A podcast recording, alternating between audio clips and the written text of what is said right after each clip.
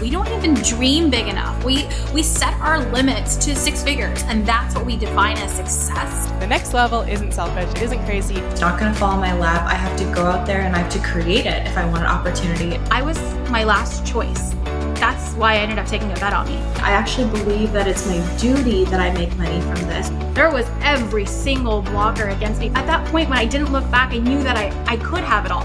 And I wanted to have it all. Less than 3% of venture capital ever goes to female founders, and less than 1% to minorities. Business as usual will never be business as usual again. Either you have a business with an online component or you don't have a business.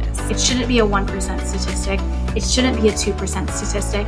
It should be a 100% statistic.